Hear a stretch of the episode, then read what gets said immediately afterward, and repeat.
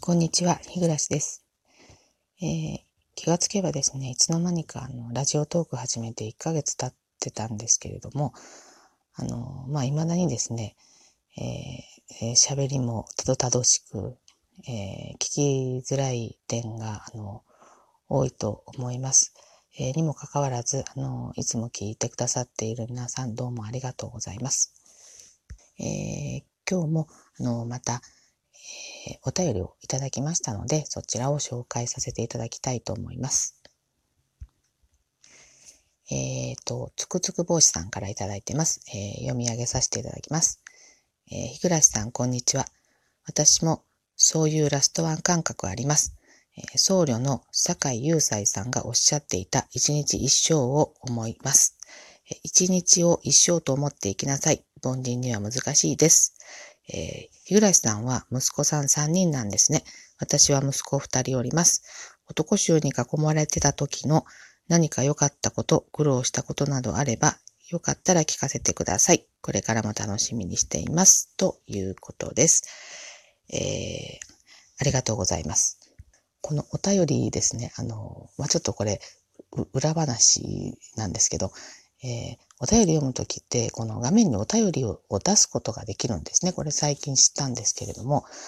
えっ、ー、と、そうするとあの画面にお便りが出てくるわけなんですが、これを読もうと思うと、この画面をね、スマホの画面を離さないといけないんですが、これ離すと、えー、マイクが遠くなるので、結構近づけて読もうと思うとですね、あのほとんどあの字が見えないというですね、まあ、これもあのアラフィフならではのエピソードなんですけど、えっ、ー、と、あの、ということで、えー、坂井雄斎さんっていうあの僧侶の方がいらっしゃるみたいですね。ちょっと私知らなかったんですけれども、あの昨日私のあのトークの中でお話しした内容が、あのその方の一日一生というお話にあの似ているっていうことをあの、えー、お便りで書いていただきました。あの実は私も昨日お話、トークをね、あの取りながら、えー、なんかこう、お坊さんのお説教みたいな話だなって自分でもちょっと感じていました。お坊さんのようにね、高尚なお話では決してなかったんですけれども、あの、皆さんに少しでも何か感じていただけたのかなと思ったら、あの、ちょっと、あの、嬉しかったです。えー、それでですね、あの、お便りの方のご質問なんですけれども、えー、男衆に囲まれて、えー、良かったことと苦労したことっていうことなんですが、えー、まあ、あの、そうですね、先にあの、苦労したことの方からお話ししようと思うんですけれども、えー、実はですね、あの考えてみたんですけど、えー、まあ、男衆に囲まれてたから、あの、男の子を3人産んでっていう話ではなく、まあ、あの、私以外の家族が全員、あの、男の、男ですね。なので、えっ、と、それでの、あの、苦労をしたエピソードっていうことだと、あの、受け取ったんですけれども、特にですね、ないんです。考えてみたんですけど、えー、あの、強いて言うなら、まあ、あの、三男が小学校に上がったぐらい以降の家族旅行で、えー、大浴場にですね、えっ、ー、と、私一人で入ら入らなければいけないっていうことぐらいかなって今ちょっと思いました。で、まあ、あの、えー、良かったことなんですけど、だからその苦労したことが思い当たらないぐらい、まあ、私にとって良かったことの方が多いです。えー、やっぱりね、あの、みんな、あの、私だけまあ性別が違う、まあ、あの女子なので、えー、みんなあの大事にしてくれました。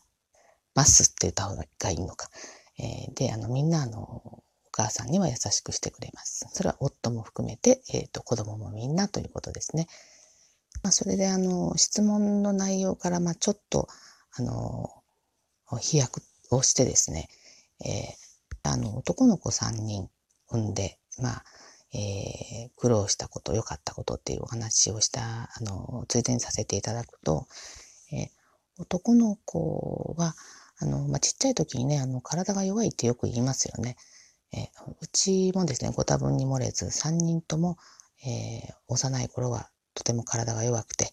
えー、もう熱ばっかり出してですね、もう病院にひっきりなしに通ってました。あのそ、その当時ね、行ってた小児科が、あの、行った、えっ、ー、と、通院した月にハンコを押してくれるんですよ。あの、ポイントカードみたいにですね。あの、全部の月に、あの、ハンコが押してあって、本当皆勤賞でした。まあでもね、大きくなってからはみんな、あの、熱一つ出さずですね、あの、元気で学校通ってくれたんですけれども、あのー、さっきね、あの、男衆に囲まれて良かったことで、まあお話はしたんですが、あの、そういうふうに男の子ってね、すごく、あの、母親に優しくはしてくれるんですが、まあここでね、えっ、ー、と、まあ男の子ばっかりで、えー、子供がね、息子たちが、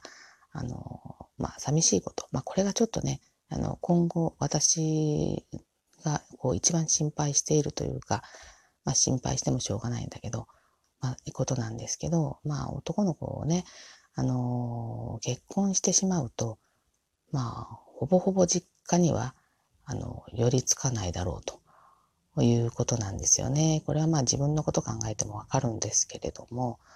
あのまあ、大体、お嫁さんのところに行くのと、えー、夫の実家に行くのとですね、それはお嫁さんからしたら自分の実家に行く方が、まあ、絶対いいわけなんですよ。で、あの、無理にね、その息子に、まあ、うちに来てって言えば、まあ、あの、息子も板挟みになるわけですから、まあ、息子が困るようなことを私も積極的には言いたくないわけですね。だからまあ、あの、本当来てねっていうことは言ったことはないですね。ええあの、行ってもいいって聞かれたら、あ、おいでおいでって言うけど、で、まあ、あの、いつでもね、あの、おいでねっていう声かけはするけれども、いついつ来なさいとかね、あの、もんだから正月だから、あの、うちに来なさいっていうことは私は、あの、今のところ言ってません。で、まあ、これから先ですよね。まあ、私も年もっともっと取っていってですね、うん、まあ、万が一夫に先立たれて一人になった時に、うん、そうなった時でもですね、まあ、あの、息子を困らせたくないっていう気持ちがあるので、まあ、うち三人いますけどね、えー、あの、まあ、基本的には死ぬまで一人で済むんだろうなって今は思っています。まあね、お嫁さんの立場になって考えると、あの、やっぱり、あの、姑さんとそんなにいっぱいいっぱい関わりたいっていう気持ちはないでしょうし、まあ、そんな気持ちのお嫁さんをね、あの、無理やりこの姑のとこに引っ張っていく息子のことを考えると、あの、それはね、あの、やっぱり息子を大事に思う母親からしたらそれはできないことですからね。まあね、あの、人、人時代っていうのかな、一昔前は、まああの、男の子を産んだらね、まあ、あの、お嫁、あの、お嫁さんはもう、どういうのかな、